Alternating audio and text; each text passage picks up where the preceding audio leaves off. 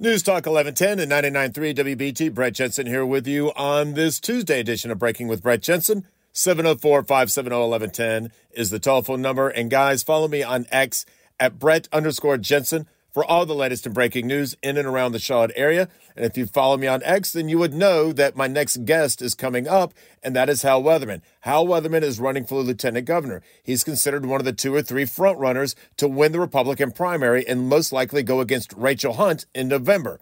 So, first of all, Hal, I really do appreciate you joining me tonight. And second of all, how did you wake up one day and just all of a sudden decide, you know what, I'm running for lieutenant governor?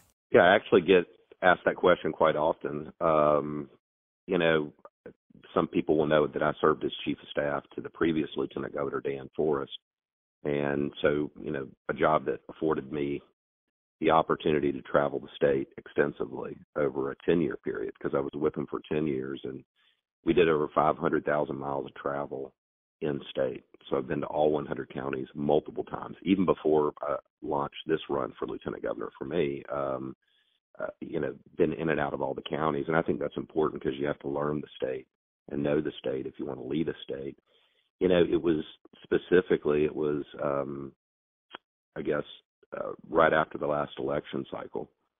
Um, the day after that, my wife and I both woke up and um, had the same fault, if you will, and um, it was clear at that point that Mark Robinson was going to try to ascend up to the governorship, and we were just talking about that, and she was like, you know, why don't you run for lieutenant governor? Why aren't, why aren't we doing this? I mean, you know the state, you've served in the office, you served with Dan Forest, and of course we came up short on the governor's run, and there were so many things that were left unfinished there. You know, projects that I had hoped to accomplish with Dan, um, you know, with him in the governorship, and I can't do all of that from the office of lieutenant governor, but I can do some.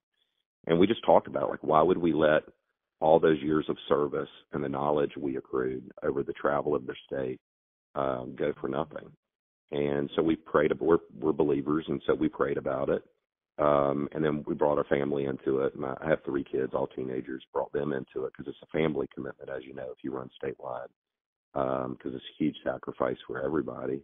I brought my mom and dad and a few other, you know, people that I would consider, you know, just kind of spiritual mentors uh, to us to pray about it, and just all of us had a very strong sense of peace that this is what we were to do, and uh, in very short order, um, we hit the road, and really no fanfare, no major announcement. We just, I think, we were the first candidate in the field, and started traveling the state. And since then, I've gone to all 100 counties. Um, I, I believe I'm the only candidate that's done that. I don't know but we've gone to all 100 counties. We've gone to 35 counties five times or more. Um, so I mean, we've you know, my style of campaigning is extensive travel and and take the race to the people. I'm very aware that you know the governor's race, you know, might be a 44 million plus dollar race. A lieutenant governor's race is much less than that. Same territory, same people, same everything but you have to take the race to the people because you know they might be focused on the governors, but uh, you know you kind of have to bring the lieutenant governor into their focus, and so um, I enjoy it. And I'm not going to lie to you, I, I enjoy traveling the state. Um, I love it. I love the state. I was born in the state. I, I've I've loved traveling it with Dan Forest. I love traveling it, you know, myself uh, because it affords me the ability to meet with our greatest asset, which are our people and, you know, when you're a candidate, you get to meet the janitor all the way up to the CEO and everywhere in between. And everybody has a story, and I love hearing their stories, and um, good or bad. I like to, you know, have ears to hear and eyes to see what people are saying to me because that's how you learn the state. And um, you know, I want to help lead the state. And um, so anyway, it's been good training for me. I'm talking with Hal Weatherman, who's running for lieutenant governor on the Republican side, and he's considered one of the top frontrunners to win the primary on March 5th. So, Hal, tell me and the listeners why lieutenant governor is important. So, I mean, you know, the lieutenant governor uh, is the president of the state senate, also serves on the state board of education, also serves on the state board of community colleges, serves as president of the Energy Policy Council, which is a little known body but very influential in terms of crafting energy policy for the state. But you know, I, hate to to say the elephant in the room, but the elephant in the room is you always have to remember when you're electing a lieutenant governor, you are electing a governor in waiting. And I don't mean from an ambitious standpoint that in some future election, five times in our state history, the governor has either died, been removed, or otherwise incapacitated. And we have a you know an automatic succession plan here in North Carolina that the lieutenant governor automatically assume, assumes the governorship. And so you have to think about that. You know, does this person have the wisdom, the experience, uh, the knowledge of the state, um, and the workings of the state government to step in? God forbid something like that would happen. Could he be the commander in chief uh, of our guard, both air and ground, National Guard? Uh, can he commute sentences, pardon sentences? Can he preside over 98,000 plus state employees? Can he have virtual unilateral uh, authority and control over the state property? Uh, because the governor has that with some checks and balances. Can he serve on the Council of State, serve as, as a check and balance um, on the existing governor? You know, it's all these things. So um, I think it's very important. That what attracts me to the office of Lieutenant Governor are the board positions on the State Board of Education and State Board of Community Colleges. Um, you know, I, I preach a message of self sufficiency all over the state. I feel called to run this race. I feel called to deliver a message that's on my heart, which is I want to prepare our people um, to stand alone in a dangerous world, and I want to prepare our state to be self sufficient and dependent um, on no one but itself. Um, uh, to face the challenges that are ahead. And you know, when I talk about self-sufficiency for man, uh, and when I mean man, I always mean mankind. I mean it in the biblical context, man and woman. See, I think God put man on this earth to work. That's what I believe. Um, that's where a man gets his dignity from when he works. That's where self-respect comes from. That's where we teach ourselves self-sufficiency. And it's where we train the next generation what's expected of them in adulthood by watching mom and dad work. And I was really upset during COVID um, when Governor Cooper stood behind a podium day in and day out and labeled half of his population here in North Carolina as quote essential workers and the other half as non-essential workers. And I thought that was a disgusting statement. You know, I I believe that if that job puts food on the table, if that job puts clothing on your kid's back, if it puts shelter over your family's head, I promise you that job is essential to you. And so what I, you know, I want to restore the basic concept of the dignity of work because I think we've lost it as a society. And when I say that, I want to remove the stigma. I want, when I'm on the State Board of Education, State Board of Community Colleges, I want to use those two positions to remove the stigma our society has put on men and women who work with their hands. I want to drive people into the trades. I tell young people all the time that come to me, what should I do with my life? And I'll say, do you want to be an entrepreneur and own your own business? Yes. Do you want to make six figures a year? Well, yeah. Would you like to build a business that you could build and sell 10 to 15 years from now for seven figures and retire. Yes, I might go be a plumber. Go into HVAC, go be a commercial wel- welder, go be an electrician. So see, I want to drive people into the trades and restore the basic concept of the dignity of work. And there's specific things I can do from those two positions. I want to create a two and two degree.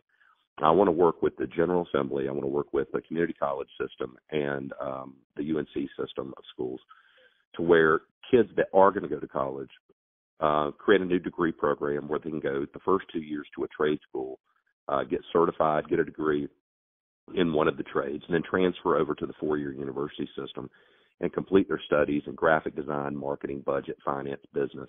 So they have all the tools to be an entrepreneur and own their own business, coupled with a skill set, the trades, that's going to make them profitable and self sufficient the rest of their lives.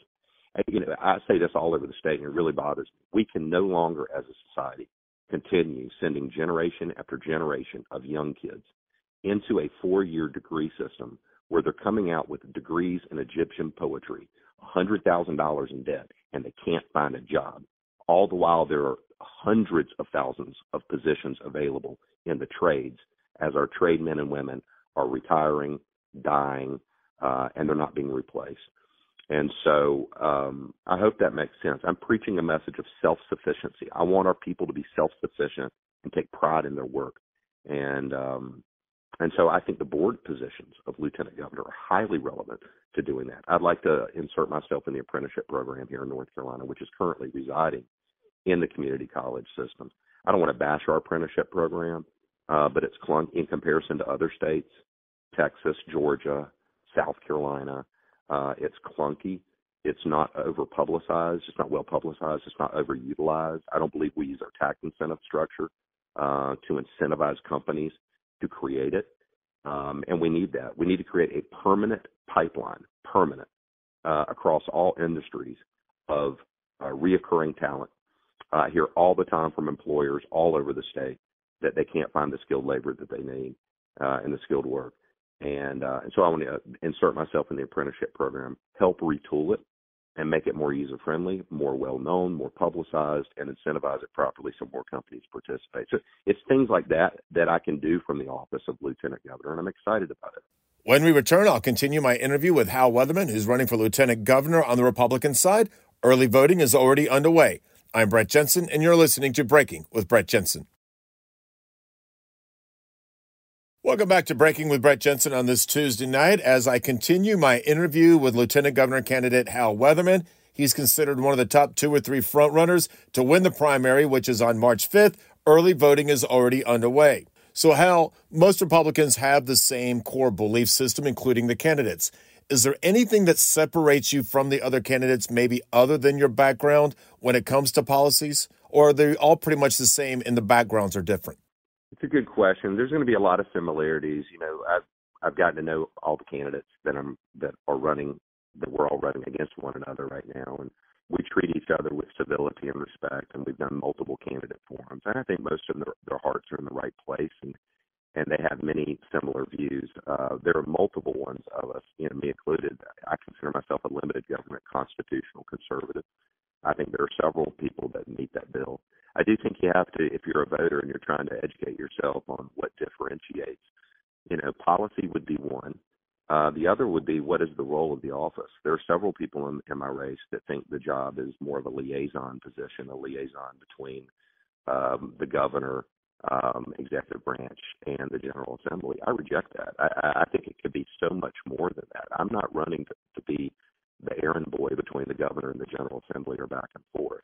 Uh, don't get me wrong, I absolutely will work with both sides in all of that, but I want to use the position itself and the limited duties it has, but it still has duties.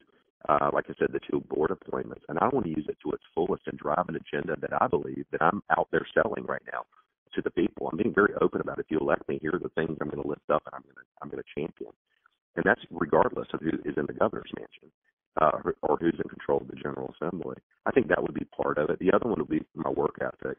Um, you know, I got into this race. I, I always think about in political races. Always assume somebody will get in the race with more money. Always assume somebody will get in the in the race with more name ID. But nobody will get in the race that will outwork me. That's that's something I can control, and my small campaign team can control. And so, you know, any campaign I've ever been involved with, we set a pace and it's a brutal pace. And like I said, the travel is just part of it. And the travel's not a PR stunt. I take very seriously that that if I have the honor and the privilege to be lieutenant governor, I need to hit the ground running. There'll be no on-the-job training for me, and that would be different from some of the other candidates. I know the Senate. I worked, you know, I was the chief of staff for the president of the Senate for the last lieutenant governor. So I know the ins and outs of the Senate. I know ins and outs of the General Assembly. I know the ins and outs of the executive branch, both under a Democrat governor and a Republican governor. And I know the parameters of the office of lieutenant governor, and um, and I know the state. Um, again, I go back to I really feel strongly that you have to know the state if you want to lead the state you have to know the strengths of the state. You have to know the weaknesses of the state. You have to know the strengths so you can play to them, and you have to know the weaknesses so you can mitigate them. But I think we live in a dangerous world. really do. You know, I'm, I'm seeing trains derail around the country in strategic locations carrying strategic materials that, uh, in effect, weaponizes the train. I'm seeing rolling blackouts in the great state of North Carolina, which we've never seen before. I'm seeing electrical substations be attacked in the center part of our state, and they're attacking the parts we don't have replacement parts for. I'm seeing China come into our uh, state and buy our sovereign farmland, which I'm smart enough to know is their effort to manipulate our food supply. And that day that China flew the spy balloon over the great state of North Carolina, it flew over every one of our military installations. It flew over all of our critical resources, all of our nuclear power plants, and we as a people had to sit back impotently and do nothing. And that's when you know your state is not preparing.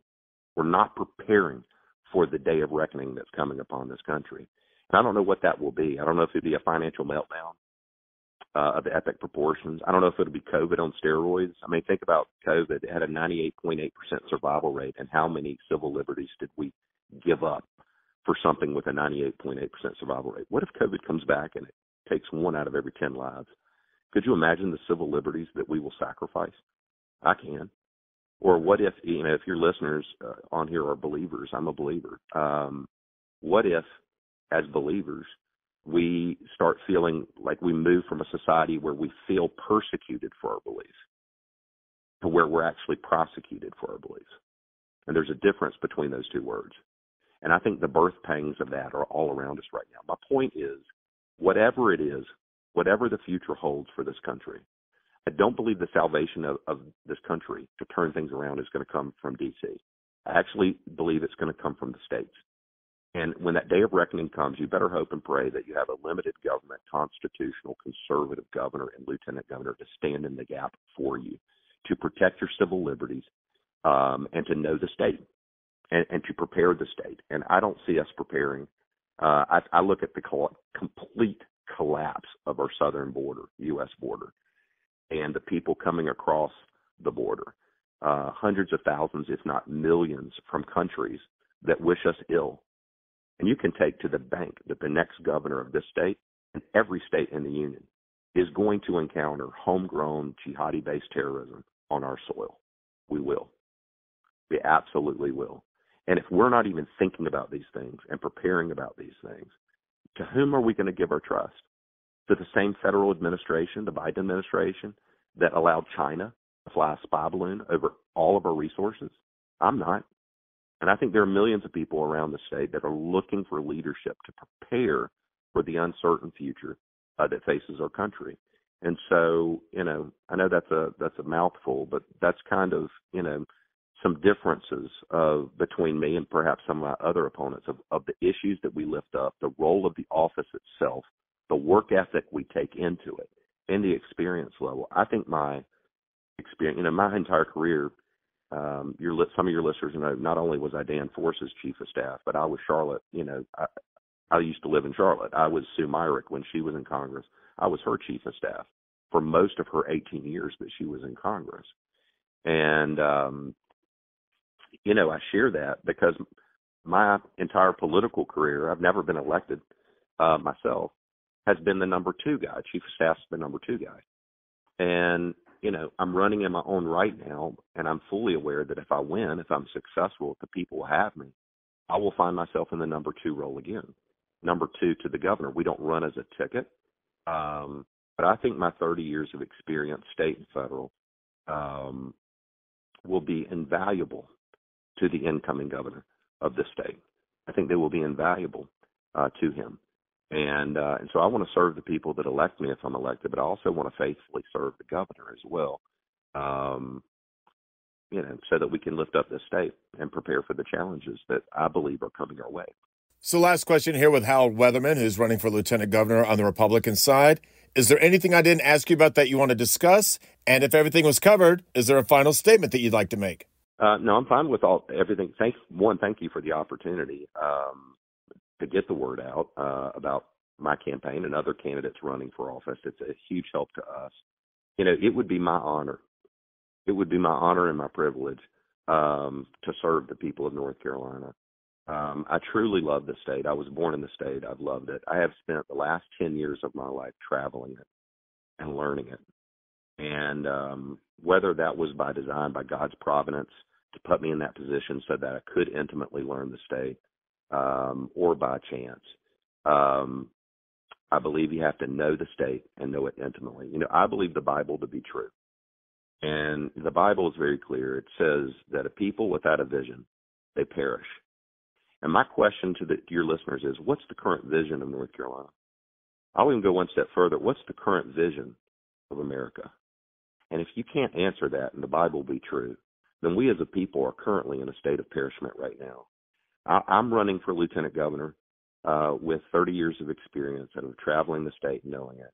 And I want to put myself forward to help the next governor of this state paint a vision for this state and prepare us for what I believe could be dangerous days ahead in our country. And um, and I hope the people um, will consider me. They can learn more about me at halweatherman.com. I'm on all social social media platforms, uh, or they can come out and hear me. I, I post every week teasers of where I'm going to be. I'll be in Wilson County tonight uh, speaking. Um, I'll be in uh, Alamance County uh, later this week speaking. I'll be all over the state on Saturday speaking.